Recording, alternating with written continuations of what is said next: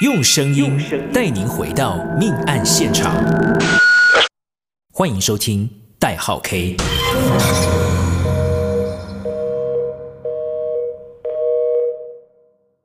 大家好，欢迎收听代号 K，我是 K。二零一六年十一月二十七号晚间，警方接获疑似凶杀案的报案，赶紧前往案发现场。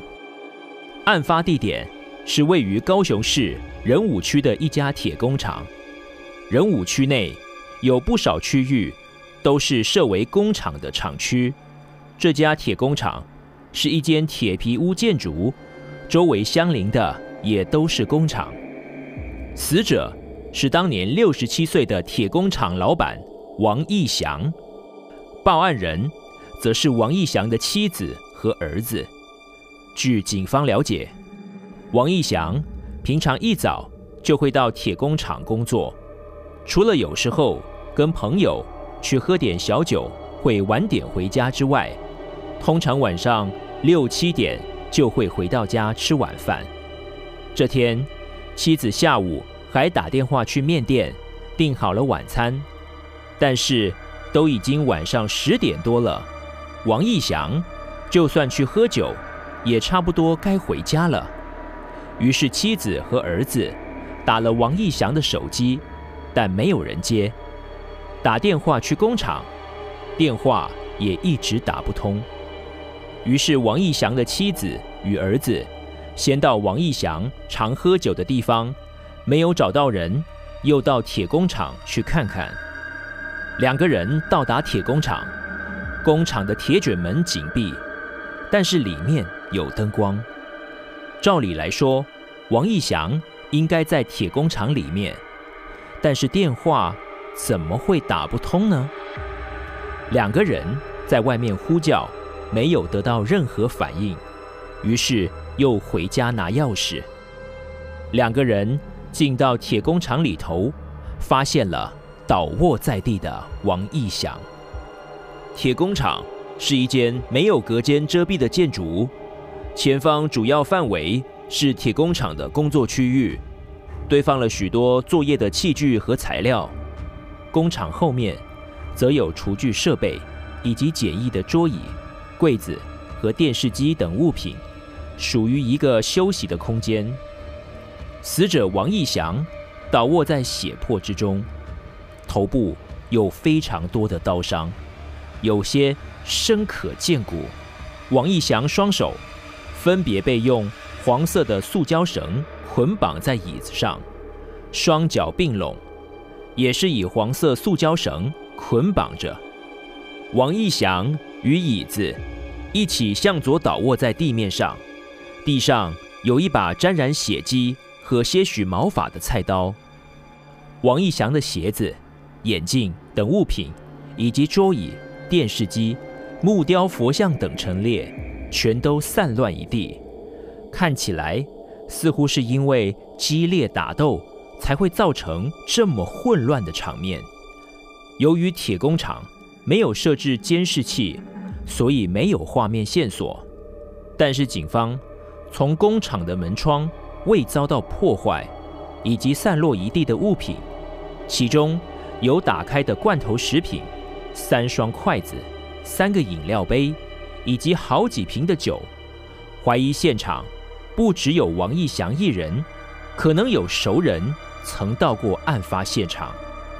警方将案发现场的筷子、饮料杯等物品送鉴识检验，希望能从中提取到。可能曾出现案发现场的嫌疑人 DNA，但是经过比对，结果出乎意料，当中只有提取到王义祥的指纹和 DNA，并没有其他人的 DNA。据警方调查，王义祥与当年六十二岁的妻子育有三女一男，妻子是家庭主妇，而二女儿。在三年前过世了。王义祥生活圈主要在仁武区，除了偶尔喝点小酒的嗜好之外，生活算是非常的单纯。查房铁工厂附近的邻居也表示，王义祥虽然是比较传统的大男人，讲话口气比较大声之外，与人相处和善，不太可能与人结仇。此时，王义祥的妻子向警方指出一条线索，表示前阵子曾听王义祥抱怨，他请来的临时工借钱不还，双方有纠纷。于是警方马上找来王义祥妻子所说的临时工了解状况。这位临时工表示，他确实有积欠王义祥酒钱。但那只不过是几千块的金额而已，他不可能为了那点钱就杀人，而且也有明确的不在场证明，警方排除了他的嫌疑。同时，敏锐的警方也嗅到了一些异样。警方一直对于案发现场的状况存在怀疑，所有倒落在地面的物品都是在死者周边的位置。而且，像印像馆、电视和木雕佛像这类重物掉落地面，却没有重物摔落破裂的迹象。除此之外，王义祥若是遭外力攻击，身上应该会有防御性伤口，现场也会有奔跑追逐的状况才对。除此之外，也没有丢东西这种防御性的动作所掉落的物品。现场的凌乱非常不自然，像是一切都是刻意被安排好的。而且王义祥身上所捆绑的塑胶绳只是简单的活结，常理来说，只要随意挣扎就很容易挣脱。为什么王义祥会被好好的绑在椅子上？怀疑是企图误导侦办所制造的假象。警方在王义祥胃部检验出残留的食物，只有案发当日所吃的早餐，并没有案发现场的罐头食品。体内有极为量的酒精反应以及高浓度的安眠药成分。仔细研究王义祥头部的刀伤，也有了发现。王义祥的刀伤主要是集中在右颈部和右侧头部。颈部有十八刀，头部有二十刀，而颈部的刀伤很浅，属于犹豫性的刀伤；头部的刀伤就非常重，而且位置集中在头部右上方。警方怀疑是否是自杀，所以刀伤才会集中在右边。但是出现两种刀伤，右侧头部的刀伤似乎。也不符合自杀时会砍杀自己的位置，而且王义祥体内有使人意识不清的安眠药成分，那他不可能会砍杀自己。如果他要自杀，也没有必要还要用塑胶绳绑着自己。于是警方清查当日有什么人曾经进过王义祥的工厂，发现案发当日。虽然有几个人曾经过铁工厂，但是铁工厂铁卷门紧闭，只有听到从里头传出来的电视声。不过，警方调查发现，案发当天早上，王义祥的妻子曾经两度前往王义祥的铁工厂，路上的监视器拍下王义祥的妻子在早上八点四十三分时。到了铁工厂后，待了五分钟，又离开。于八点五十二分的时候，又回到铁工厂，这次便待了长达五十分钟之久才离开。对此，王义祥的妻子表示，自己一早是去帮王义祥买用具，返回工厂待很久，也只是在那听王义祥唠叨而已。回家后，自己便搭计程车前往左营区的百货公司逛街。虽然警方调阅监视器证实王义祥的妻子在案发后曾出现在左营区的百货公司，但警方同时也彻查王义祥家里的财务状况，发现王家的经济状况并不是太好。王义祥的银行账户只剩下三万元，但是妻子却常购买高单价的商品，还积欠了六十万元的卡债。同时，警方也了解到，王义祥有两笔保险，总共可以给付一千两百万元。王义祥在死后不到一个礼拜，王义祥的妻子便已经到保险公司急着提领八十万元。这不禁让警方想到，接获报案开始，王义祥的妻子完全没有亲人遭逢变故的伤痛，从头到尾都相当冷静，而且侦办过程中，王义祥的媳妇曾叮咛王义祥的儿子：“妈妈说，去外面不要提到保险的事情。”让警方印象深刻，怀疑王义祥的死是否与他的妻子有关。由于案发当天刚好下雨，监视器。不仅记录着王义祥的妻子身穿一件桃红色雨衣，骑着摩托车两度前往铁工厂之外，王义祥的妻子在返家之后身穿另一件粉色雨衣，载着一包蓝色垃圾袋外出的身影，也被住家附近的监视器清楚地拍下。警方怀疑是否是去丢弃作案的工具。前往王家搜寻时，找到了与王义祥体内成分相同的安眠药。王义祥的妻子辩称自己有忧郁症病史，才有那些安眠药。警方向王义祥的妻子要求检验当日所穿的那件雨衣，并没有检验出任何迹象，因为警方心知肚明，王义祥妻子。所提供的雨衣是一件全新的雨衣。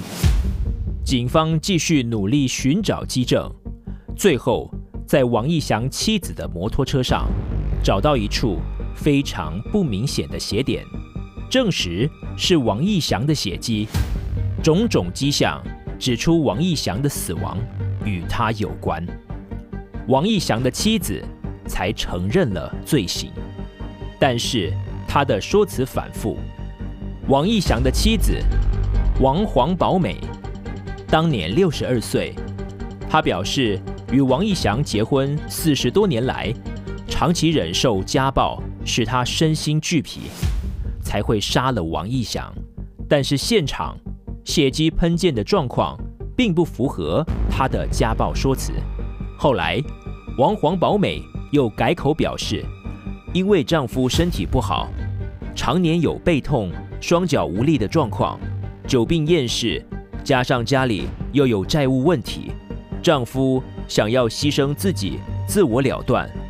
王黄宝美表示，自己并非是觊觎保险金，而是不忍心看丈夫常年为病痛所苦，所以她才会协助丈夫自杀，伪装成财务纠纷的命案现场的。王黄宝美表示。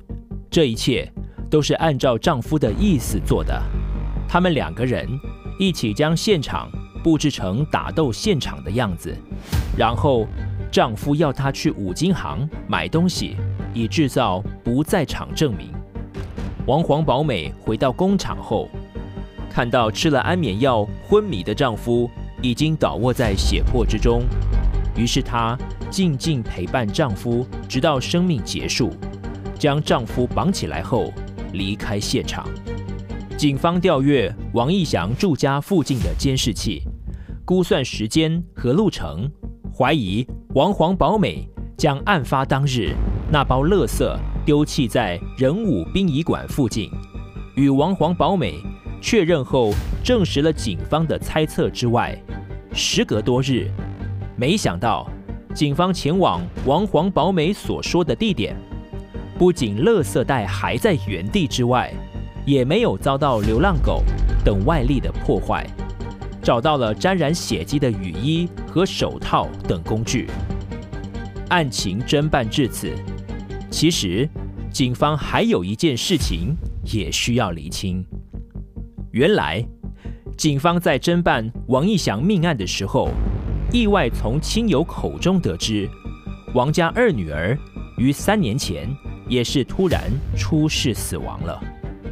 这件事情引起了警方的注意，于是调阅了王义祥二女儿的案件资料。当年，王黄宝美曾在案发几天前报警女儿失踪。二零一三年八月三号上午，有民众在仁武区八控桥边的草丛里发现了一具女尸。这具女尸正是王义祥与王黄宝美三十多岁的二女儿王秀凤。她衣衫不整，疑似遭到性侵杀害。但是王秀凤的衣物没有拉扯的状况，手脚也没有挣扎的痕迹。她所陈尸的现场周边也没有任何挣扎破坏的迹象。经相验后，体内也没有检验出可疑的检体，但是却有老鼠药的成分，死因相当可疑。由于当时八控桥周边没有设置监视器。虽然有拍到王秀凤被一台摩托车载走的影像，但由于距离太远，影像非常模糊，没有进一步线索。不仅王秀凤的死因可疑，同时警方也发现王秀凤死后，保险公司给付了两百五十五万元的保险金，而这笔保险金，王家也在这两年用完了。王义祥一个月的收入仅二至五万元，需给付铁工厂的房租、房贷、生活开销，以及王黄宝美的购物需求，根本入不敷出。警方怀疑王义祥夫妻这两年多，主要就是靠王秀凤的保险金生活，于是怀疑，难不成王秀凤的死是跟诈领保险金有关？王黄宝美承认了女儿王秀凤的死是他一手谋划的。他表示，二女儿因为有智能障碍，又喜欢喝酒，管不住她。王秀凤常常因为喝酒被诱骗性侵，王黄宝美不忍心女儿常常这样遭受欺负，加上自己常年照顾女儿，身心饱受煎熬。又担心以后年纪大了，没有人能够照顾王秀凤，于是策划谋杀。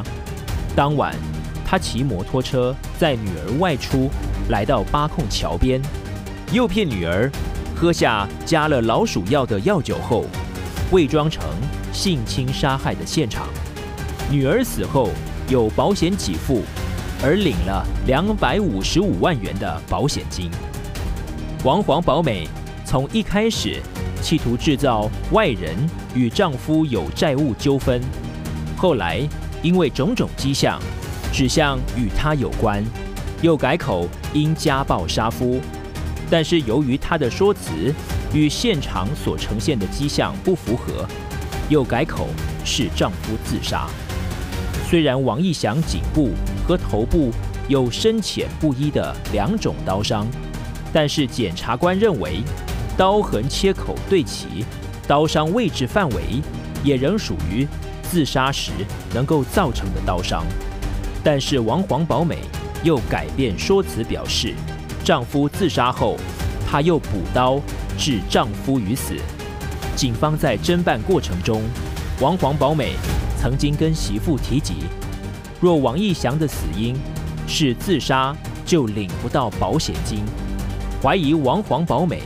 是否是为了保险金，改口丈夫自杀后，又坚称自己有补刀，才使王义祥死亡？二零一八年二月二十七号，一审依加工自杀判处王黄宝美三年两个月。二零一九年一月八号，王秀凤案件因王黄宝美坦承犯行并配合调查，以杀人诈财。判处十二年。二审时，高雄高分院审理，认定当年检警起初怀疑是王义祥杀害王秀凤。王黄保美侦讯时主动坦诚行凶，符合自首要件，可减刑，因此杀人罪改判九年，诈财罪一年四个月，合并应执行十年，没收诈得的理赔金两百五十五万元，全案定谳。